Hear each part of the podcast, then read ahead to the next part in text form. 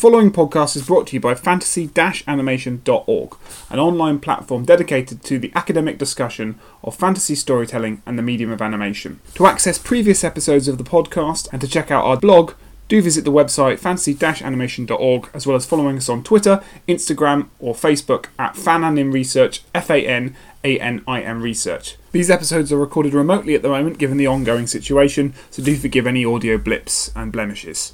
For now, do enjoy the show.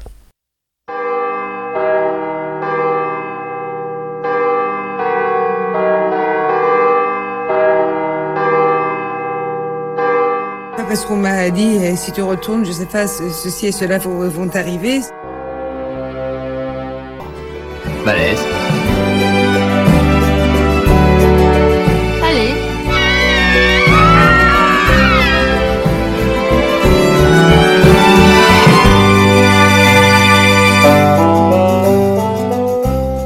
Avid listeners and fantasy animation fans, and welcome to this latest episode of the Fantasy Animation Podcast with me, your comic book adaptation, Chris Holiday. And me with my identity confused but still witty Alex Sargent. Great.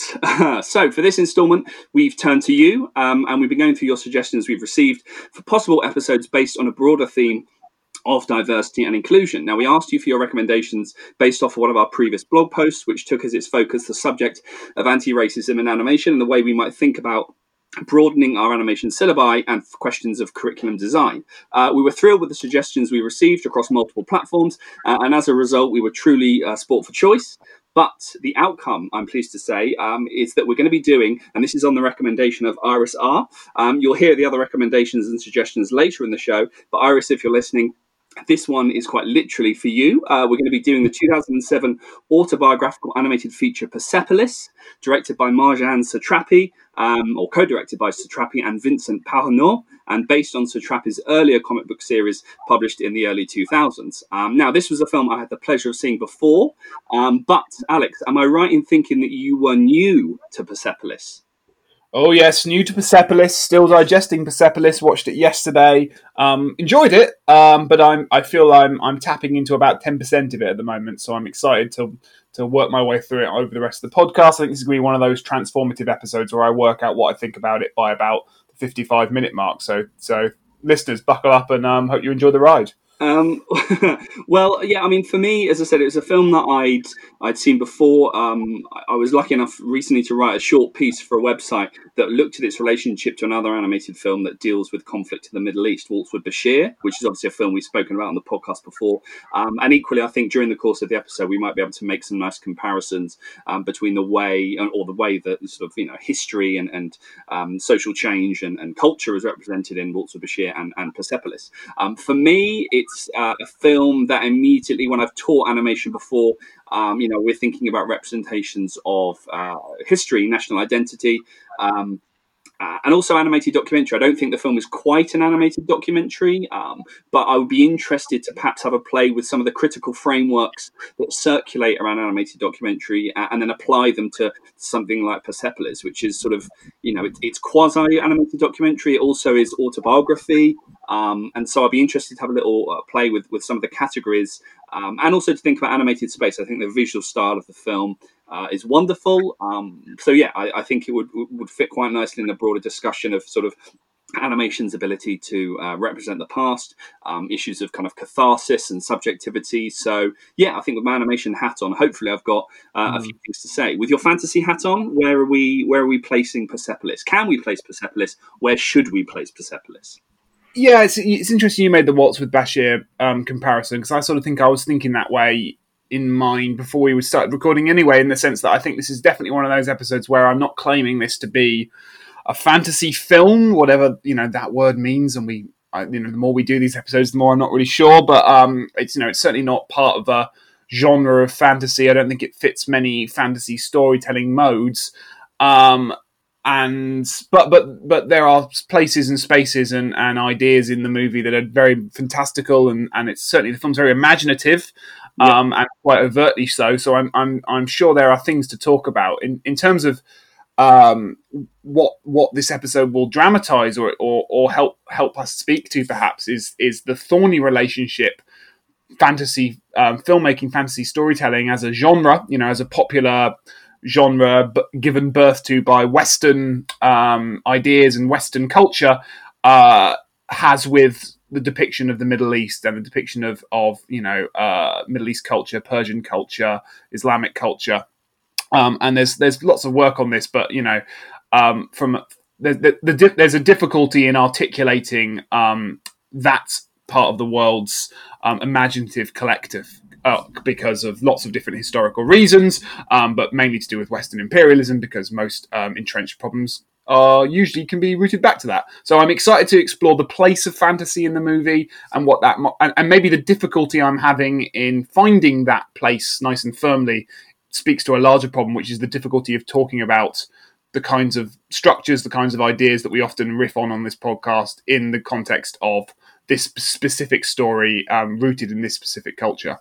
Yeah, no, I mean it's it's an interesting, I think, f- film. If we're thinking about the animation medium's ability to and its expressive potential, I think to work through and provide access to a kind of historical truth that certainly from the where we sit and, and where we are at the moment, it seems to be unobtainable. You know, animation seems to be able in this film to be able to bear the weight of a certain kind of social reality. Um, uh, and it's obviously because of its historical truth anchored to, to memories of national trauma, um, animation's representation to then memory, uh, um, sorry, to, to memory.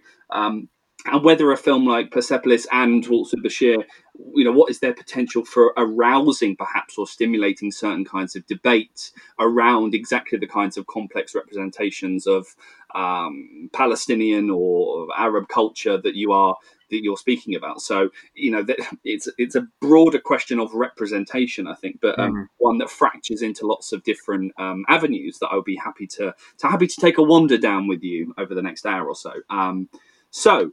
Well, let's wander then, shall we? Wander, yeah. Let's begin. Let's begin at the beginning. Now, my first note I've just written mm-hmm. partner to Waltz with Bashir. Now, obviously, this is an obvious one, but I think I just wanted to kind of flag up that um, you know, the, the, film itself was released in in um, uh, yeah, 2000 and, uh, 2007, and it's and it's sort of partners with Waltz with Bashir insofar as these are two movies that fall under the guise of perhaps this idea of animated documentary, um, both of which place front and center this representation of conflict in in the Middle East. Um, and so it, it, immediately, I think, sets up, and hopefully some of the things that we talked about with regards to Waltz with Bashir um, in terms of animation's um, mediatory function, I think will, will, will be reflected in the discussions that we're going to have. But um, I wanted to kind of get the Waltz with Bashir connection out out in the open, um, not done and dusted, but certainly out there as a and also I think the, the style of the film is the, the, film the two films are quite um, uh, striking in the way that they then articulate historical reality. So um, yeah, immediately we've got this partnership with Bashir. But my second note is Paris Airport, and I put comic book style question mark. So um, yeah, I think the the the, the design of Persepolis. So um, there are kind of two, re- from what I can gather, there are two registers in the film, uh, and actually more broadly, I think the film is about it's about telling stories. So the the film starts at the uh, Paris Orly um, in France, where Satrapi herself, so the the co-director and, and, author of these comic books that were released in the early 2000s, it's actually an adaptation of two comic books. Um, she is uh, at uh, what looks like you kind of aren't quite sure whether she's a departure lounge, whether she's um, arrived, but then she she looks at a, a listing board of, of various um, destinations and looks at Tehran, and then from there the whole film becomes a kind of reflection on Margie as she goes by um, her history, so her migration, her beginnings, sort of thing um, set against the backdrop of the Iranian Revolution, and then her various movements in and out of the Middle East, um, her kind of ascension to adulthood, her rebelliousness, her relationship to national identity, um, lots and the kind of peaks and troughs of her of her life. Um, and so, ostensibly, I think the movie is about yeah, it's about memory uh, and kind of subjectivity. Yeah, I think, um, and in terms of what you're saying there, it's it's also playing out against this backdrop of a sort of globalized popular culture. And I think this is where I'm sort of playing with the movie in terms of where I come from these things. In that, you know, in the sort of opening credits, you've got this sort of rock and roll esque soundtrack fused with these sort of mm-hmm. really beautiful ornate images that um at least um you know from our from my perspective gives off a sort of you know um, you know Arabic uh, architectural design, animate gra- um, you know traditional Arabic graphic culture design, and it's this fusion of you know um, you know US uh, dominated popular culture and the, the, particularities of Iran and, and the sort of both the the the um, collaborative but also the conflict um, dynamic between those two things. In that sometimes in the movie, um, her ability to see beyond the particulars of her own culture is a really important progressive device, and mm. sometimes the source of sort of tension and friction. And I think the film does a very good job there um, at playing with that through its sort of evocation of of of you know of a of a world beyond Iran through fantasy. And I think it's interesting you've used the word truth a couple of times. I think the film is is very personal, but I'm not sure how how if I would use the word true in the sense mm. that you know if, if you know it, it, feels very subjective. It feels very we are we are within um, the imagination of our protagonists. You know, told by the director through voiceover throughout. Um, and the space, the time, the feel of the movie is cloaked within this sort of self conscious subjectivity that I think gives the film a very. Um, yeah, it, it, it's not it's not a photographic, it's not a material, it's not capturing um, something objective in the world, but what it is truthful about is her thoughts, feelings, emotions, and those seem to be privileged throughout in the soundscape, in the visuals, in the graphic design, through the way it uses animation. No, I, I agree, and, and and maybe the, the the ambiguity of the idea of truth is something that we can test out when we when we perhaps ally the film to these broader critical frames or these kind of paradigms that have circulated around animated documentary. Because I think bigger questions of mimesis and evocation and subjectivity. Um, you know, there, there's one particular scene that, that where Margie is diagnosed with depression that I think encapsulates exactly mm. how um, how and, and and how powerful the animation can can kind of be. Um, but just to kind of yeah journey back this idea of subjectivity, yeah. the film you're right that it reflexively sets up um, the fact that the, this is a, a story that is being told, and this is something that kind of repeats um, with a nice sort of regularity and with a nice rhythm throughout the film. So ostensibly, um, the story is being told from Margie's perspective. So the, the, the glimpse of the word Tehran on on the airport board sort of takes her back, and therefore takes us through. Um, you know, as I said, from the Iranian Revolution to her being a, um, a student um, in Vienna at one point, uh, and then her relationship with her family, um, and then uh, you know her, her, migration to, to Paris and then back again and, and, and so forth. Um, but it kind of sets up, up as her perspective, and then this, as I said, it kind of repeats, and the whole film is actually uh, seems to be a series of stories or, or, tales that are passed along. And I suppose it reminded me of the kinds of things that you've spoken to me about um, in terms of like you know uh, folkloric traditions and and oral storytelling and things tales that are passed along because there's lots of people that come in and out of Margie's life. Um, whether it's her uncle Anoosh uh, or her um, teachers or love interests that kind of come in and out uh, and a lot of her relationships with other people are based on storytelling. So, um, tell them, tell me about your experience um, on the run, Anoosh. Tell me about your experience in jail. Um, tell me about this. And so that's sort of the idea of storytelling I think is repeated and also one that is reflected in the visual style. I, w- I would hate to think that when we talk about Persepolis in its quote comic book style that we sort of make a blanket claim about about the style. You know, we've done Spider Verse in a previous episode and talked about its visual register and its visual crunch and all these sorts of things. But the film, you know, is very deft in the way that it handles different time periods. And actually, I think tempted as we are to perhaps see the film as black and white, quite literally, because the film is largely in a, in a black and white chiaroscuro style, um, the framing story, so the present is color, i.e., there are there are accents of color um, within the framing story that allow us to talk about it as a sort of contemporaneous period. Um, then the past is large is, is black and white, but within that muted grayscale, if you like. There are gradations, so it's not just black and white the whole way through. The way that the film plays with black as an emphasis or white as an emphasis um, is really interesting. I don't think you know it's not just black and white. There are ways in which um, black and white are being used as colors in in, a, in the broader sense. They're not about the absence or stripping away or the diluting of detail. I think they actually give a lot to the stories that are being told. Um, so I quite liked the, the the way that black and white are being used to bounce off of each other, and certain scenes are a lot darker and certain scenes are a lot lighter. Um, so black and white doesn't perhaps tell the full um, story.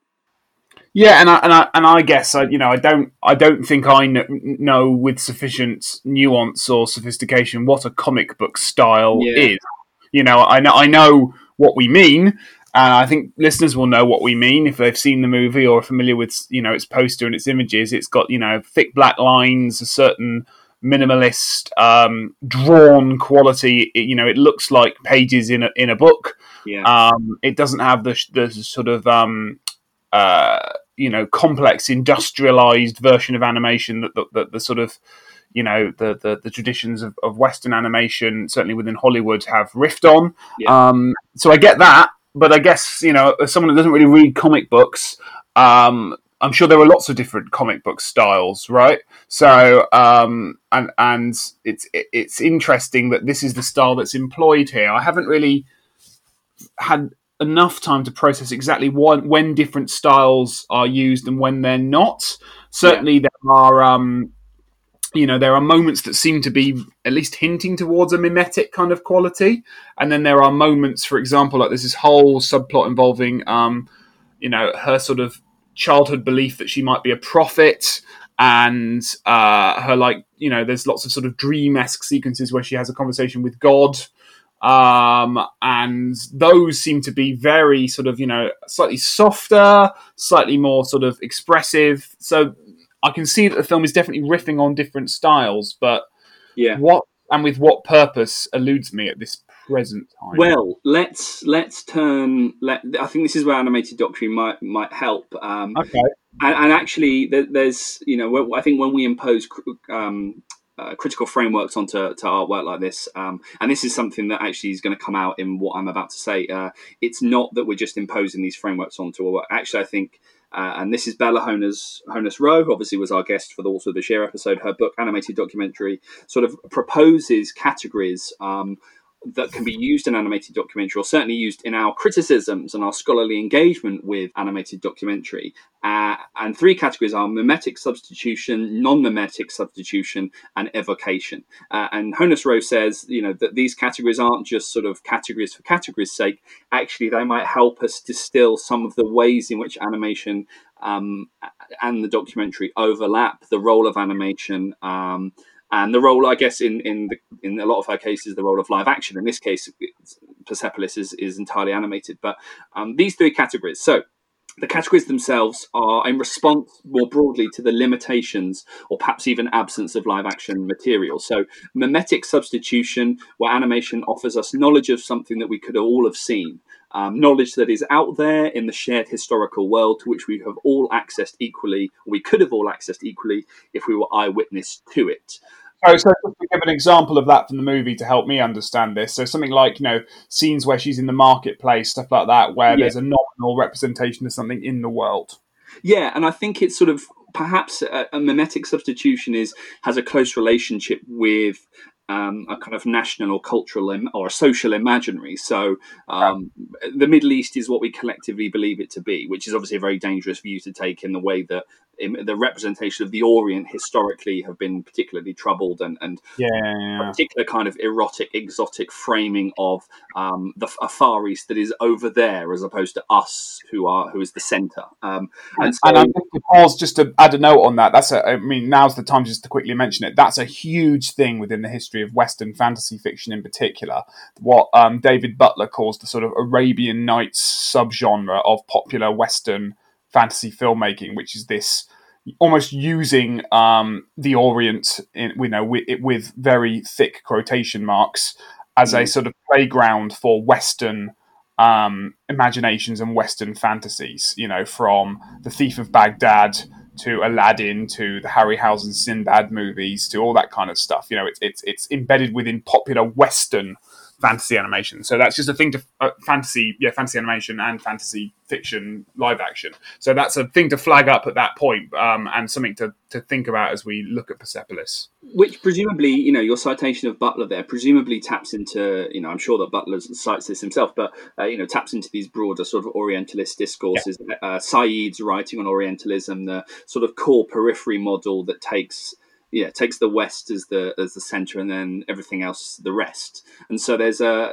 a particular kind of orientalist framing um, i don't know whether this film uh, persepolis navigates around that or circumvents that um, given the well i'm trying to work that out too in the sense yeah. that i I think the film by playing because the film is very interested in Western popular culture. You know, it, you know, music in particular is a big thing it's interested in you know um, her you know her love of bands like Iron Maiden and stuff like that. So the idea that this film isn't interested in American pop culture is is not is not doesn't fit well with me. But I am thinking.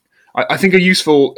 We're throwing out lots of different sort of subcategories and taxonomies. But a thing I'm thinking about, and I haven't got an answer for, as we go back to Bella's uh, categories, is is something that um, um, a theorist, uh, Ebony Elizabeth Thomas, um, whose recent book, uh, The Dark Fantastic, is a really interesting, um, sets up a really interesting distinction between what she calls the dark fantastic and the black fantastic. And it's important that she's um, writing from an African American heritage herself. She's re- writing really about sort of um, the problem of African American um, identity and its relationship to popular fantasy fiction. So this isn't quite this isn't a neat fit onto what we're talking about. There's a cultural distinction to make. But the point she makes, which is quite nice, I think, is that the Black Fantastic is um, a series of storytellers interested in speculative fiction trying to tell the black experience.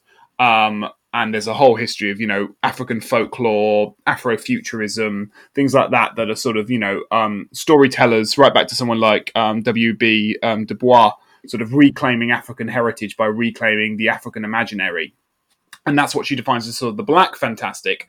And then the dark fantastic, which is what her book is about, is this sort of um, the, the, the consequence of Western culture projecting their imagination onto um, you know a, a an African American population, Africa itself, an Orient, all this kind of stuff. So she's interested in how popular Western fantasy creates a, a vision or a way of fantasizing about race that is actually very difficult no matter where you come from to get out of. So she's interested in, you know, the way, um, uh, you know, uh, you know, uh, car- you know, th- things like the Lord of the Rings often code um, Orientalism within their depiction of orc culture. Uh, the way uh, films are very, you know, well, popular fantasy fiction is very white you know, it's, it's extremely white. The statistics are something like 98% of protagonists in Western fantasy stories are are white, um, and uh, you know that's problematic, obviously. So I think I'm interested in how this film is exploring, you know, what we might call a black fantastic or an Arab fantastic, a fantastic that is rooted in Arab culture, rooted in the Arab imaginary, rooted in what it means to be living in Iran and dreaming, and a sort of Western p- dream of Iran that is encoded within loads and loads of different fantasy literature. And I can't help feeling the film is riffing somehow on both by telling this story about a young girl who, on one hand, is deeply Iranian, on the other hand, finds that identity problematic.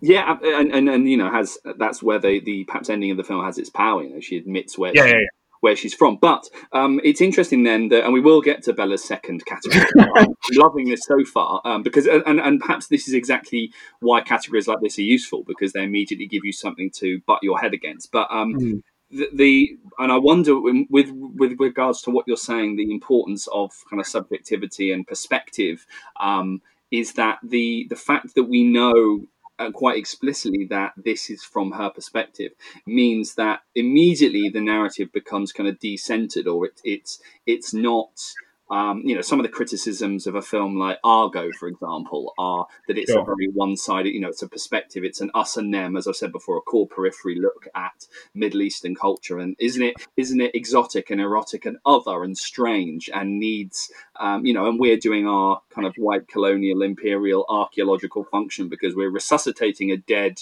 um, a dead culture and bringing it to you. This one, this film, Persepolis, sort of does it the other way around. So you have you have her subjectivity as the framing device. You have her experience of the Iranian Revolution, and then what we see of Western culture is is it's interesting to see what the film presents to us and what makes it across to her. So, as you say, it's Iron Maiden, it's the Bee Gees, it's ABBA, mm. it's Michael Jackson, it's things that are, um, uh, yeah, I, I, guess. And you said about the music, it, it is interesting the kinds, the ways in which the the the West in this film seems to adopt some of the qualities that Orientalist discourse was would historically attribute to the Orient. I um, look at this, um, uh, yeah, kind of exotic, decorative presentation of the West. It's the West. That's really interesting. I hadn't thought about that, but you're absolutely right. The film frames pop culture, at least in certain degree, as a sort of imagined Orient spectacular yeah. other for yeah. the protagonist to project onto her imagination. And that's really, really interesting because that's exactly trying to confront the problem I'm trying to work through, which is that this idea of of usually it's the other way around, creates uh, what Elizabeth Thomas refers to as an imagination gap in different sort of racial cultures. So mm. some some culture, you know, an African American growing up in states where you're surrounded by popular white fantasy fiction, you're almost taught that to imagine is to be white and to be black is to be is to is to keep one's feet on the ground. Um, mm. You know, she cites personal sort of biographical information of her father almost doing that thing we were talking that you know characters do in, in often fairy tales where they tell their young kids not to dream because dreaming is a white person's uh, occupation. Yeah. And what this film does is it reframes dreaming as part of what it means to be Iranian, but it uses the West not as a, a reality, but as a as a as a site through which um, the imagination can be let loose. Um, yeah, that's really interesting. Yeah, I absolutely agree, and, it's interesting now thinking back to when we see that reference as a, a reference in a schoolroom. Um, I think it's in the classroom where the the uh, Margie and her schoolmates are talking about the Bee Gees versus ABBA, and she pulls out a, a record, and then uh, her friend pulls out a record, and they're sh- they're kind of comparing the two bands, and it's at the time the teacher is talking about the veil, um, and the the teacher is talking about the veil, but the power of the veil, and actually trying to suggest that the veil is actually um, a tool for liberation. That mm. um, we should, we you know, women should wear the veil. So the teacher is the kind of surrogate for this. Um, yeah, this kind of you know totalitarian regime and so forth. But it is interesting that that conversation between the two, on the one hand, narrative level, the conversation between the school children, between um, debating the merits of the Bee Gees and ABBA, which is something that you know Sophie's choice, but um, the comparison. Well, yeah, that's another fantasy slash animation slash Bee Gees slash ABBA. This is another conversation. Right. um, I'm torn. I'm torn. There we go. Um, but uh, I think it's interesting that the discussion about the merits of the two um, on a narrative level is played out as a moment of disruption, i.e., that they shouldn't be talking about these things in a classroom. Um, but it's equally significant that the conversation that's being had uh, is about is about the veil and things that are being hidden and uh, veiled and and so forth. But it's the it, it, what makes it through, and it's treated as this covert thing. There's a the sequence I think um, later on where Margie's walking through. Um, essentially a black market and you have these mm. spiv like characters who are selling her um, trainers and uh, a jacket and CDs, and they're they're under the cover of the of their jackets themselves. And so the the West is treated, as you say, as this imagined. It's an, it's an equally as imagined, but I agree that it's not. It's a site for us to think through precisely these kinds of debates around Orientalism. But um, anyway, we we've only done one of the categories. So there we go. Um, oh yeah, sorry. So this is this is Bella Honess Roe's categories. Yes. Yes. So that was mimetic substitution. The idea that you know that we have a shared historical imaginary. We could have had mm-hmm. access to it. So I think yeah, the, the oh if so, we can do 20 minutes on the other two categories, we can go home, Chris. Well, let's let's let's see. Uh, okay, number two um, is not, and I should say that these are all within the context of animated documentary. I don't think we're necessarily claiming for the film to be animated documentary, but it certainly raises questions about the film's connection to animated documentary and the relevance of these kinds of frameworks to other kinds of text. So the second category is non-mimetic substitution. So animation, as Bella says, begins to add something, to suggest things through style and tone. So this might be where footage was unavailable. So one of the very first animated documentaries, um, the sinking of the, if not the first, the sinking of the Lusitania, um, footage of the boat sinking is not available. The animation does the job of live action. So animation begins to add something to suggest things through its style and tone, and perhaps to compensate for the absence of filmed material. So now we're starting to get more towards animation's kind of creative potential. Um, mm. So. I, there are there are certain scenes I think in the film, um, perhaps her experiences to with regards to music, her experiences of the war, perhaps um, the backdrop, the stories that she is being told. Because let's not forget, within this film, Satrapi is also so we have like layers of we have the whole film is her memory and then within the film itself she is told stories by her uncle by friends of the family um, so she then imagines so you have a kind of secondary layer and what's interesting about those layers is that they're animated in a different way and they're animated like puppet theater um, oh yeah okay so there are moments where um, so, for example, her father is telling her the story of the Shah quite early on, and then the tone or the style of the film shifts, and it's a kind of thea- uh, theatre style. Um, and by puppet aesthetic, I mean you can see the movements of the characters are designed to be sort of hinged and to have these kinds of articulation points. Um, and so suddenly the tabular um, quality of the comic book style, this quote unquote comic book style,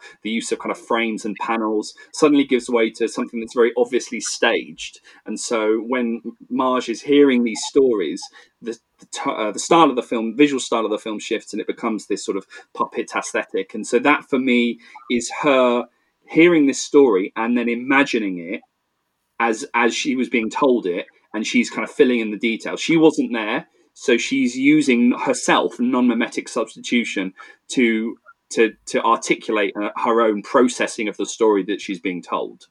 Yeah, it's interesting that you say puppet. I I I've written in my notes a lot of this looks like a picture book. Oh. Um, I was thinking about sort of you know hinges and frames as part of a sort of you know the the the, the you know the, the mechanics of a picture book and it yeah. made me think a lot. And I, as I, I, keep wanting to caveat this because I'm having just sort of you know explore the difficulty of, of assigning Western fantasy tropes to to this text. Um, I'm, I'm, now going to do it. Um, but um, it made me think of like you know the nonsense sort of poetry of Edward Lear or Lewis Carroll and these sort of um, stories that are were always accompanied by these beautiful pictorial images mm. and have been written about sort of um, I mean uh, Eric Rabkin talks about this the, the anim- that fantasy when it was conceived of in the Victorian era or, or, conceived of in the sort of Enlightenment era was its powers was its in its revelation of perspective. But I think we perhaps or the film in dialogue with this film we could perhaps critique that notion that yes it does, but quite often that perspective is white and male and cisgendered and straight. Yeah. So it's interesting that this movie uses a very to you know in, in my mind a, a, very sort of recognizable iconography associated with a fantasy literature that is imaginative and, and perspective revealing but belonging to an incredibly um, imperialist uh, world you know? Mm-hmm. and reframing that as a, as a way of, of, of speaking to the gaps in this character's knowledge. Um, yeah interesting. Yeah and I'd, i suppose i'd also add to that the sequences um, where she talks to God. Um, yeah, hmm. you know, God, God is is obviously certainly in the film is this sort of um, uh, symbol or uh, manifest. Well, I say in this film, but you know, more this sort of kind of connoting comfort and security. Um, let's not forget that a lot of the film she spends certainly for the first half an hour, if not more. I didn't note it down. You know, she spends as a child. Um, and so it makes perfect sense this this the picture book reference that you mentioned there that it makes perfect sense that her reference points um, given that she's an adult thinking about the story you know yeah. it makes me it makes me think that stuff like the Bee Gees and and ABBA were were examples of things that came through but the, those are the things that she remembers and so her memory of that her relationship to the west is distilled down into these kinds of symbols um, but in the case of god i wonder whether um, her relationship to this kind of godlike character who talks to her and provides her comfort is is yeah it, it's an example of this non-mimetic substitution it's it's animation's obviously beginning to add something and it's suggesting through its uh, as Bella says, its style and tone, a kind of relationship that didn't happen in the way that it it is being presented. Um, I don't know. I haven't quite kind of thought it through because I've been thinking about the, the diffuseness between the, the second two category, uh, the, the categories two and three. Um, so that, that, leads me on to the yeah. third category, which is evocation. So this is perhaps the other extreme. So where the shift, and this is um, Honess Roe discussing uh, the category of evocation in her book on animated documentary, where the shift from the observable is furthered, and through the use of animation we can see documentary's ability and suitability to represent the world of personal experience. Um, animation becomes a tool to explore and reveal hidden or forgotten pasts, demonstrating the medium's capacity for documenting the world from a subjective point of view. So, it seems like that the whole film could be considered an example of evocation because it's it's her subjective point of view. Yeah. Um, but I would argue that within that, we've obviously got examples of mimetic substitution. We've obviously got examples of non-mimetic substitution. I think for me, the biggest example of evocation is the is the the sequence that I mentioned at the start, the um, the sort of depression and ultimately, spoiler alert, her her attempted suicide. Um, mm. So this is um, after. So she's moved. She, she's had her childhood in the um, uh, Iran uh, against the backdrop of the Iran and Iraq War. Um, she then moves to Vienna, where she becomes a student. Um, she lives with nuns. Um, she develops um, bronchitis. She has a couple of romantic relationships. Um, uh, spends the days on on her park bench, and she becomes very kind of reflective. Uh, and then she is diagnosed with clinical depression, and then tries to commit commit suicide. And for me, this is the moment where we we we've got to shift into the category of evocation because I, I don't know if you remember, she gets diagnosed with depression, and then you have these this black screen with drawings of falling bottles and pills mm. that are designed as a sort of shorthand to articulate, you know, her mental state, but also the facts of the matter that this is, you know, we're moving towards an attempted suicide. And then my favorite bit in the film is that the character herself turns into a white outline against a black background. So she's essentially hollowed out, becomes, and actually it's quite provocative because you know the, the it looks like a chalk outline. Uh, and then she, then we have a scene which is her talking to God, and she says, and God says something like, "What are you doing here?" And she says, "Well, I'm I'm dead." Um, and so uh, there's lots of different shifts between I think all three of these categories in the film. Yes, the whole film is about her subjectivity and her point of view and her personal experience of this um, uh, revolution. But actually, I do think that the film moves between these three categories, and, and thinking about when and where and how it does uh, perhaps allows us to think more about the the the the not the uneven I mean the unevenness in a good way the unevenness within the film's visual style um so yeah I mean I don't know what you think of that kind of evocation yeah. is, well, is well, a film like this or what what do we think yeah, no, I, what I would be inclined to agree. I think to go back to the quote on from Rabkin, you know, if if if what fantasy does, and in this case, what animation does by evoking it, is reveals the presence of perspective, um, mm. then this film reveals the presence of perspective through its visual style, for its choice to be an animation. I remember you once saying on the podcast, maybe you said it a couple of times, that you know to draw something is inherently to comment on it and reflect upon it.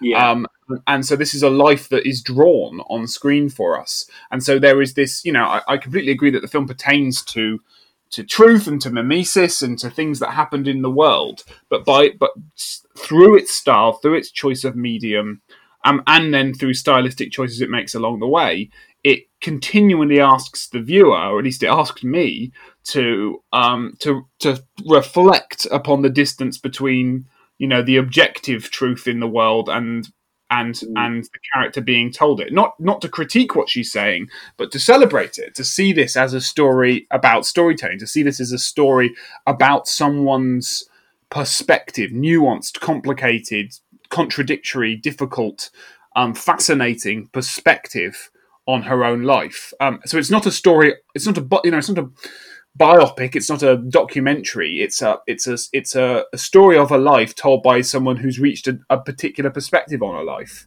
Um, and so, yeah, I, I, completely agree with you. I think the film does flip between some of these different um, representational strategies, some of these um, different animation strategies. Um, and Yeah, it's no, and, no, I think and and it continually plays with this notion of I am showing you something. I'm you know that I'm one step removed from what I'm showing you. Well, it's it's yeah, it's it's using you know I, I'm going to show you so that I can tell you. Um, but the the Yeah.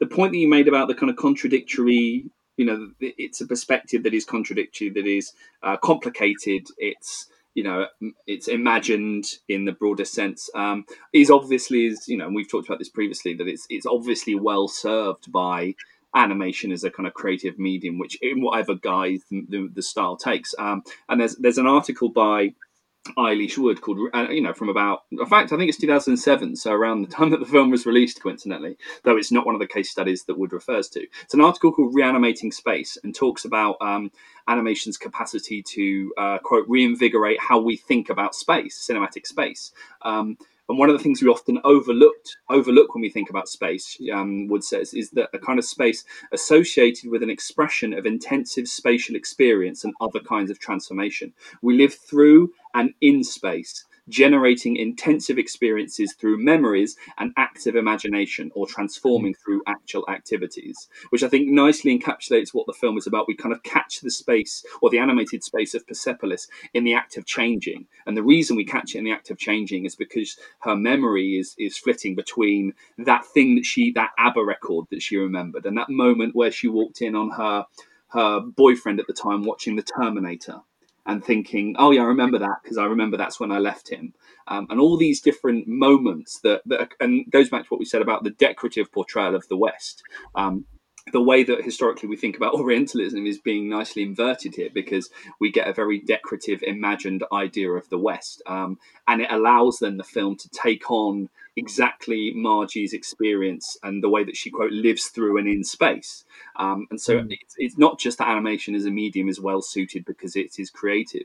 It's okay. So in the in the way that we engage with space day to day, space is constantly changing. People move past us. Space develops. It transforms. We live through it. Um, space allows us to generate these memories and experiences. And um, you mentioned right at the beginning the word imagination. You know that you were thinking about imagination, and I think maybe that's that's it. It's it's fantasy slash imagination. Um, Well, psych- psychoanalytic theories of fantasy make this point about space. and it's something I've riffed on in, in work that's yet to be published. But if you're listening in the future in 2021, 2022, you can find it in my book.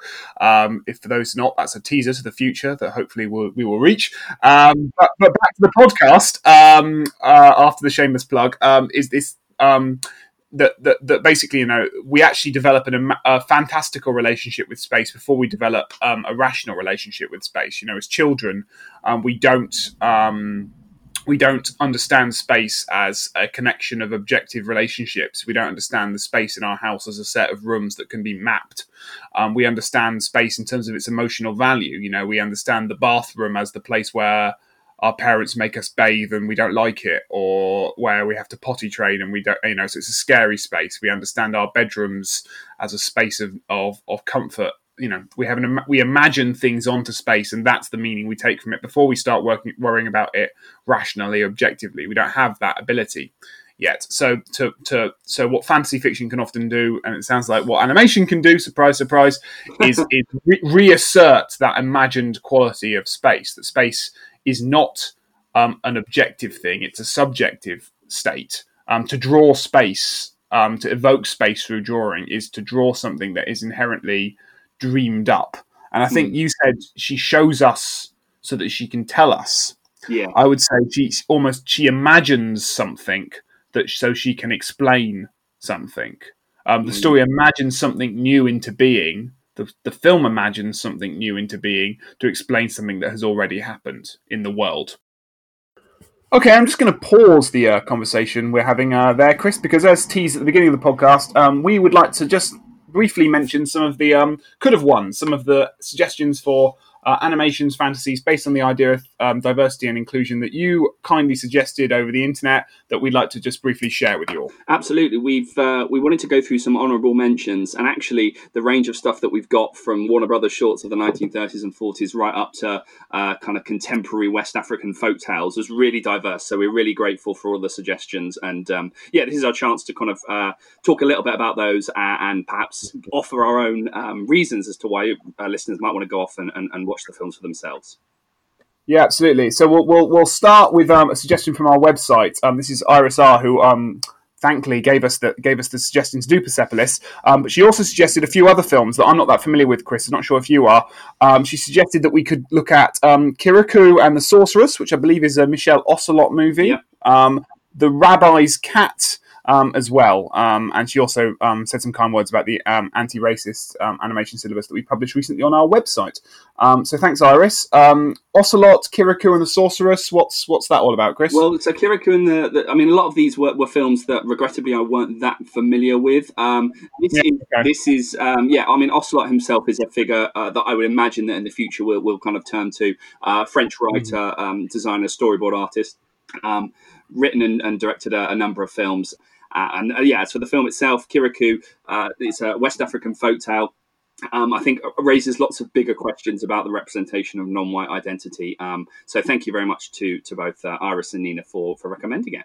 Uh, and we've got a suggestion from friend of the show, Astrid Goldsmith on Twitter, who um, who offered the idea of doing "I Lost My Body." We were very tempted with this, yeah. Astrid. Um, so, "I Lost My Body" is an animated film. Uh, won the Grand Prix at Cannes, um, and as Astrid says on Twitter, um, it's probably the only film with a severed hand as a main character, cool. and it's pl- and it's the only animated film with a North African protagonist. She thinks. Yeah. Um, she offers some ideas on fantasy and escape in them. Um, again, not a film I've seen. I, I, heard it did quite well over the last year or so, yeah. and it sounds like a really interesting movie. Maybe we should cover someday. Yeah, I mean, I think it, yeah, it, it would get us into debates around representation of the animated body. I'm just reading here that it was nominated for Best Animated Feature, um, losing to Toy Story 4, which actually is a nice sort of parallel to the film that we've just been discussing, uh, Persepolis, which was nominated for the the Academy Award in 2007, um, well, actually the 2008 ceremony, I think, but lost to Ratatouille. So there's, um, yeah, there's a sort of uh, Pixar success um, at the Academy Awards is sort of notable, um, but do check out the, other,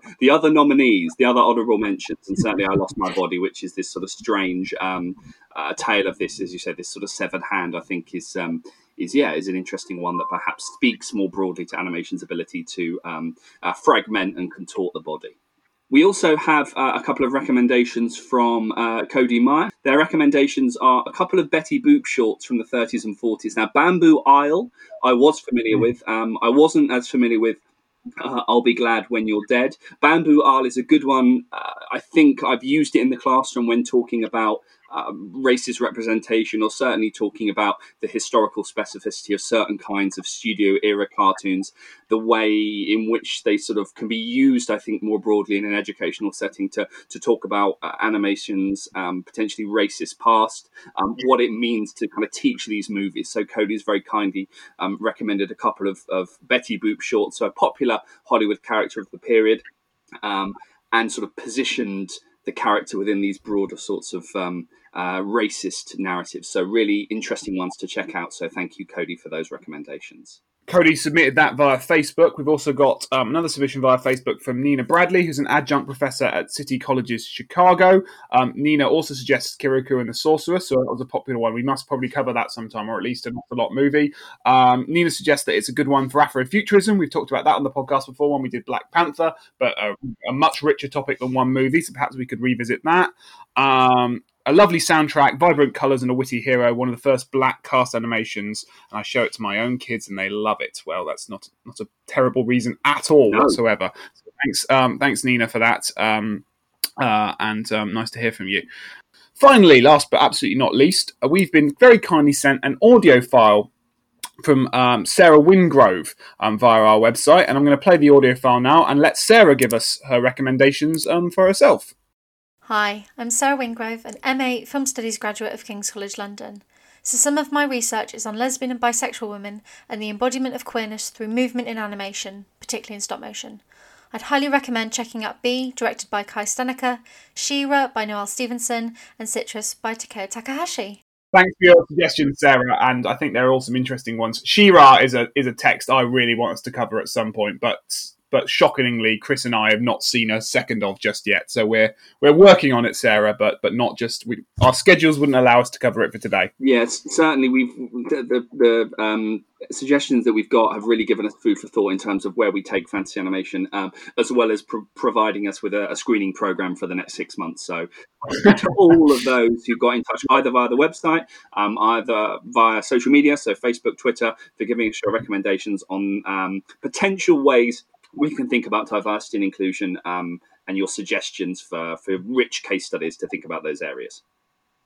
So, listeners, this was fun. We want to keep doing this. We um, enjoyed having your responses. We enjoyed taking part of the conversation with you between episodes, and we want to sort of um, keep this going, basically. So, with what we're thinking is that we will keep doing this once a month. So, you know, we release two episodes a month.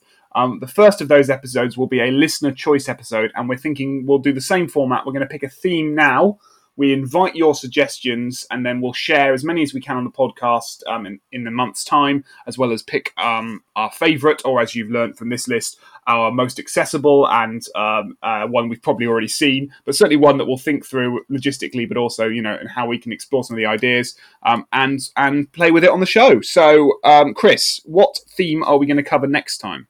So, um, for the next podcast, listener's choice, uh, we'd love to hear your suggestions for your favourite graphic novel or comic book adaptation. Now, obviously, we're dealing with um, Persepolis at the moment, so uh, which is, as you know, a, an adaptation of um, Satrapi's uh, earlier comic books. So, this is a chance for us to take something that we're discussing now and really use it as a launchpad to get you involved in the conversation. So, your favourite graphic novel or comic book adaptation, give us your suggestions via the website.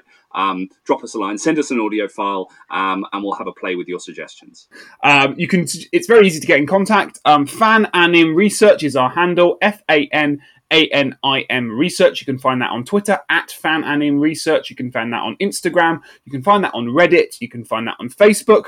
Uh, and you can also find it via our shiny new email address, fananimresearch at gmail.com. F A N A N I M research. Send us a suggestion. If you want to send us an audio file like Sarah did, that would be wonderful. Can you keep it to 30 seconds or less so we can fit them as many onto the show as possible? Um, send us your suggestion. Explain why. That would be really handy. Chris and I will pick our favourite somehow and we will cover it in a month's time on the show. But for now, please do enjoy the show.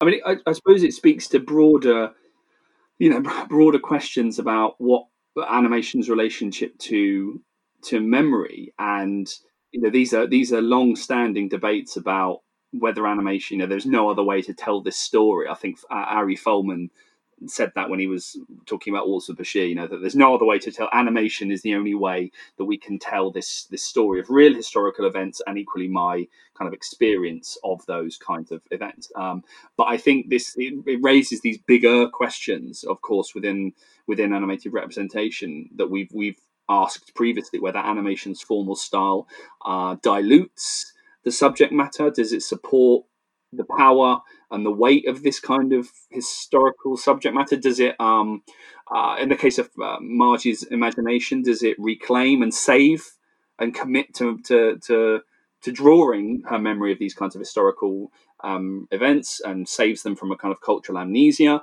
Uh, does it render them because it's obviously very the style is very um, there are bits that are that veer towards abstract and kind of unorthodox and non-figurative, whether it actually renders um, the historical real uh, incomprehensible. And so, you know, because it does lots of things. You know, the film mm-hmm. mixes past and present. You have moments where she shares the screen with her younger self, um, and so the prox- proximity between her real life and then I don't know her real life. Uh, uh particular moments in time, um, whether we can look past the artificially artificiality of animation, all these kinds of bigger questions, and I wonder then whether your point about the imagination helps helps us get to the heart of it. That that if I've understood it, that she imagines it first and then and then draws it, or that the imagination comes first in some way. Yeah, or or, or that what we're watching here is not a, a story. You know, if we were to film, if we were to, I can, you know, I, am always suspicious of it couldn't been told another way because my instinct, that well, it could have, it just been different. But um, but if we take that thing and go right. So what's the effect of, of the film being told this way? If you were to, you know, I don't know. I guess you could have done this by filming um, you know, actors in in the roles in a sort of you know almost conventional biopic manner, even a sort of you know something like uh, you know something like Midnight's Children, the adaptation of the Salman Rushdie novel, or um, or Slumdog Millionaire, like films that have fantastical elements that are nevertheless filmed, but the quality of filming them means that the space and time as we see on screen would inherently be captured um, you know, if we accept, you know, some of the, well, at least we accept the cultural association between photographic imagery and realism. You know, even if we might disagree that yeah. There's a huge problem with that um, that we're we're seeing as we play out with things like fake news. But you know, you know, culturally we associate the photographic moving image as as a capture a moment of space and time. So even even if you film these things, although they're fictional, the space, the time is is sort of weighted or grounded in some objectivity. But what we get here is, I think, a, not a you know not a life told on screen. This isn't It's a Wonderful Life. This isn't a story like that. This is a, a, a story in the present like rooted in the present and it's someone imagining right in the here and now the voiceover to me feels you know immediate and and urgent um, it's someone you know here and now imagining, and they're imagining about the past that they've lived through. Yeah. Well, I, have just been thinking about memory more hmm. broadly mm. and, and, the division that we've got here then between. Cause if we remember when when our discussion of uh, Waltz with Bashir was was kind of coming to an end, we talked about the final sequence of the sure. film that is live action and what that means. You know, what that means. um, and so I was, you know, I was thinking about the style of Persepolis um, and how it manifests graphically that kind of I don't know that individual or even collective national memory yeah. of real events. Um, so the evocation of mimetic substitution, um, but that memory can be fluid and changeable and unreliable and incoherent um, rather than a concrete set of recollections. Um, and so it would seem that it's strike certainly I think Persepolis' striking visual style um, dramatizes because you were dramatizing earlier dra- dramatizes a kind of heightened political climate that you know I don't have any personal experience mm. of but I, I what I've got is somebody's subjective experience of that real world event I've got Satrapi's broader evocation of a, re- a series of real events and how they impacted her um, you know, and and broader questions about how she feels isolated and forlorn and uh, powerless and under a certain kind of uh, regime at a particular time. And, and often, you know, a lot of the questions that the film raises around nationalism are, you know, these are questions. There's one scene where a statue is removed, you know, and these are all these are all questions. I wonder whether part of the reason that the voiceover feels so present is because the events that it are describing, like like stories that are being told, just repeat. You know, the same kinds of of conversations that we are having around historical veracity and you mentioned fake news and post-truth and all that kind of stuff. The heightened political climate that we find ourselves in um, is symbolized by the same kinds of moments and icons that the film is dramatizing. The power of a, of a statue being being removed and how we consume historical information. And i guess i guess by using this sort of comic style because you know you know whatever one does with it comic is a sort of you know very american invention you know, um, it, it, doesn't mean you can't do something very interesting with it outside that tradition. But you know, it, it it's if we talked about um, you know how it uses you know US inflected pop culture, it's using a style um, that is that is rooted within you know g- globalized pop culture, um, and and therefore a style that is associated beyond um, you know around the world as being quote unquote normal yeah, uh, which is obviously you know one of the most dangerous words in the English language, in any language. um, but what it does is it uses that normalcy, that assumed normalcy, and and depicts things that perhaps on perhaps through live action would would inherently, at least to Western audiences, have a certain Orientalist air to it. You know, the sight of a toppling statue in Iran, Mhm. given that all the things we've seen on the news over the last sort of 20, 30 years is inherently inflected with this sort of West, you know, it, it to, to, you know, what, what, you know, from a Western audience's perspective, I'm thinking here, whilst by doing it this Yeah. way, actually it feels normal and it feels sort of part of a register that could be her attending an American high school. And I don't mean that that it feels American. I mean it feels you know it, it's cloaked with that, and she's using that as almost like a power device. It's it's the normalcy is reclaimed in a world that that the Western imagination has made spectacular.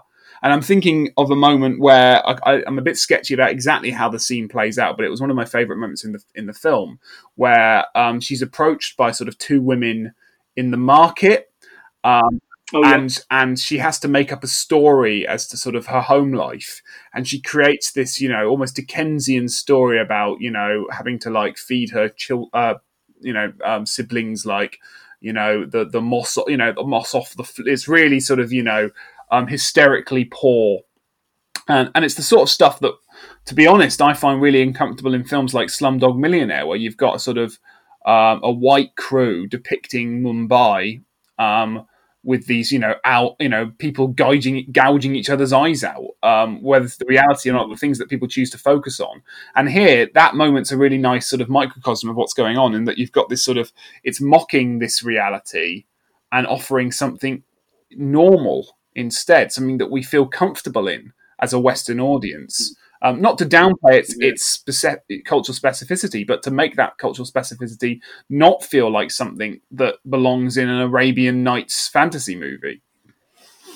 Yeah. So the, so the comic book style serves a kind of ideological function. I mean, I, I don't know too much about I don't know too much about the history of kind of the bande dessinée, the the sort of French um, or the Franco-Belgian Sure. comics from the 30s. Um, but it will be interesting to. I, I, I think what it was is that the first one of the first shots of the movie is is um, Marji looking at us, and you have that kind of the yeah the tableau style of what looks like panels, and then the film tries to do something a little bit little bit different. And I wondered whether there was a connection between the the you know the, the film's visual style and the broader sort of the fact that she is she moves between spaces and she's kind of untethered and unmoored and has has trouble well not trouble but she makes up these stories about things um as part of her imagination and as part of the way that the film more broadly tells stories but that she tells somebody at a party that she's from France and then by the end has sort of uh, is able to admit to herself that she's from Iran. But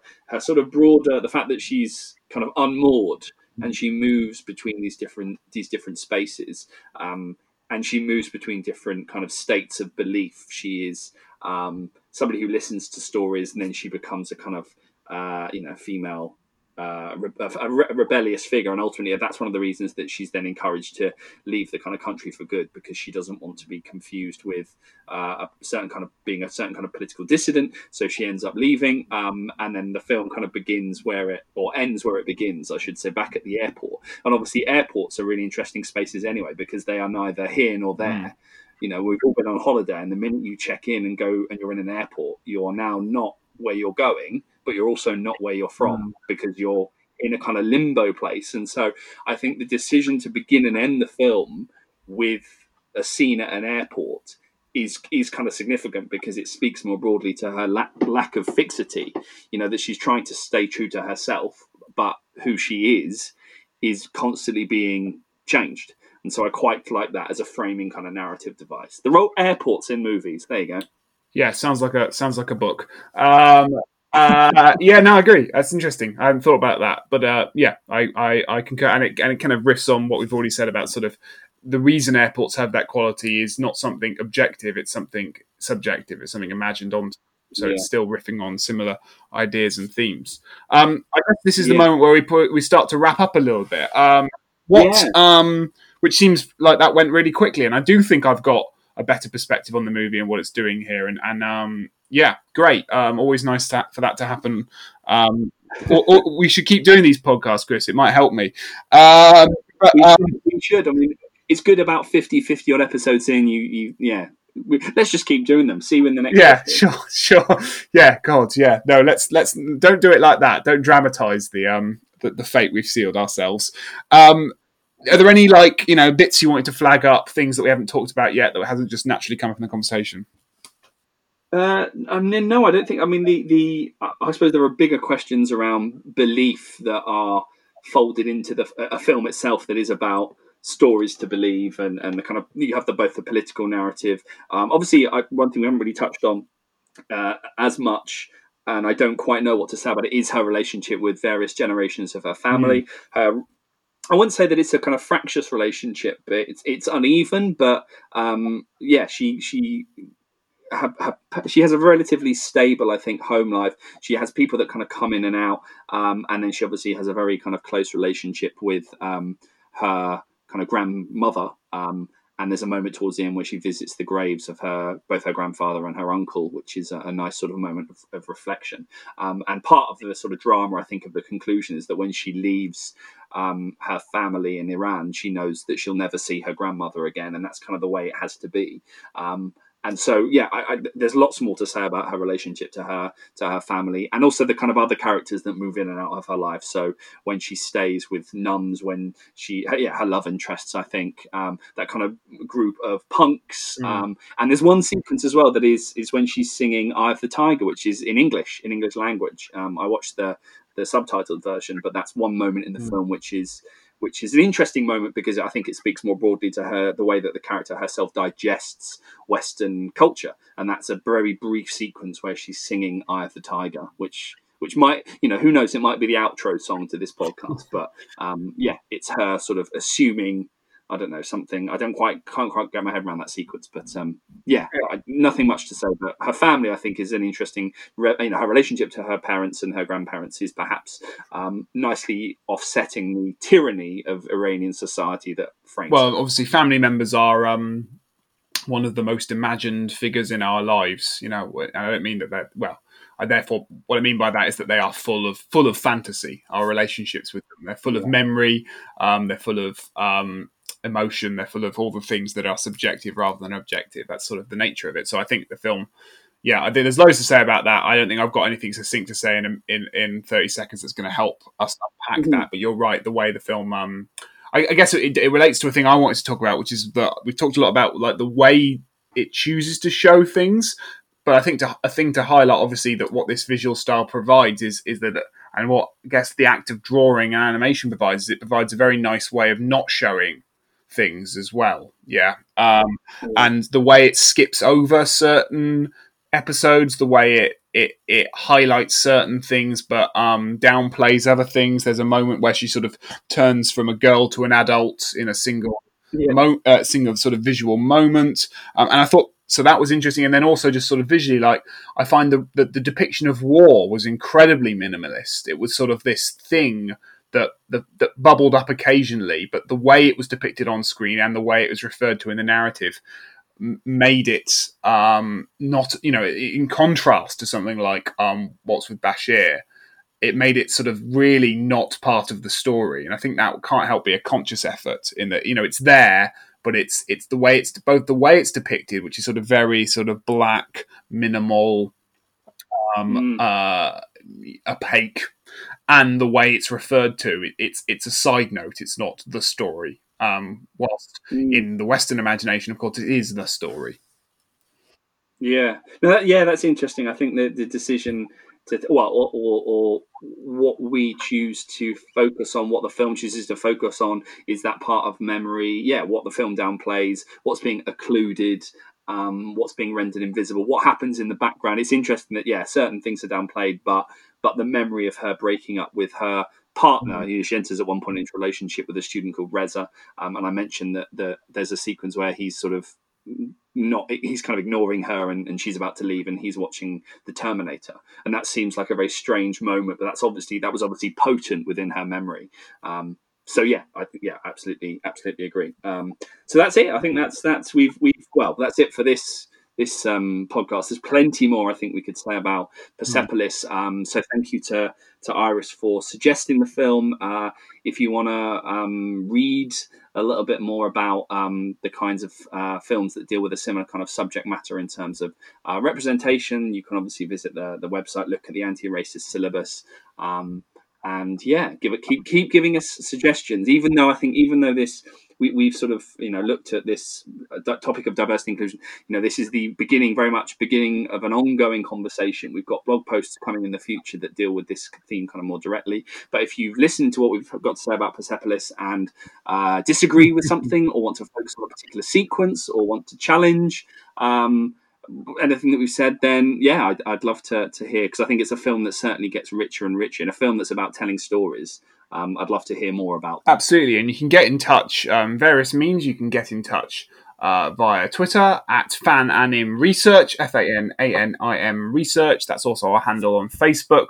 Uh, on Instagram and on Reddit, so you can contact us there.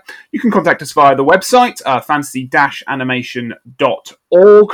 Um, there's a contact us tab there, and you can fill all that out and, and, get in touch. While you're on the website, you can check out, of course, um, blog posts um, that um, that explore different aspects. But Bella Honess Roe, who we've mentioned on the podcast a couple of times, has written a blog for us on the animated documentary and its relationship to fantasy. Um, that will be in the archive somewhere if you want to have a little look for it. Um, and of course, Bella's been a guest on the show talking about that very same film, um, and you can access that in our podcast um, archive. If you feel like we haven't quite covered something we should cover, um, it's it's up to you to fix that. Let let us know and suggest a blog post, and I'm sure we'll be, be able to find space to feature it at some point in the near future. So um, get in touch. Um, you can also finally get in touch by our brand spanking new Gmail address. If people have just want to use email, we have an email at fananimresearch, F A N N A I M research at gmail.com uh, where you can contact us directly um, with anything you'd like to say, a comment, a query,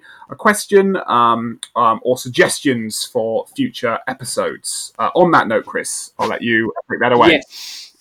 Yes. So, um, as we mentioned uh, earlier on, the next listener's choice, uh, what we wanted to do is create kind of connectives between episodes. Um, obviously, we've talked a little bit today about um, the relationship that the Persepolis has to graphic novels and, and to the comic book um, format, I think, more mm. broadly. So the next listener's choice will be do get in touch with your favorite graphic novel or comic book adaptation. Are you a are you a Catwoman or are you an Iron Man? Or are you something that we I've gone unashamedly mainstream? But if there's something that we um, you think we should watch, there's something that really speaks to fantasy and animation's relationship to the comic book. Um, get in touch with your favorite graphic novel, your favorite comic book adaptation, um, and we will endeavour to do it on the podcast. All our suggestions are welcome. Yeah, and we will also feature as many as we can um, on that episode, which will be in about a month's time. So um, please do uh, suggest away. Um, it's been really fun hearing from you for this episode. We hope to continue that on in future episodes.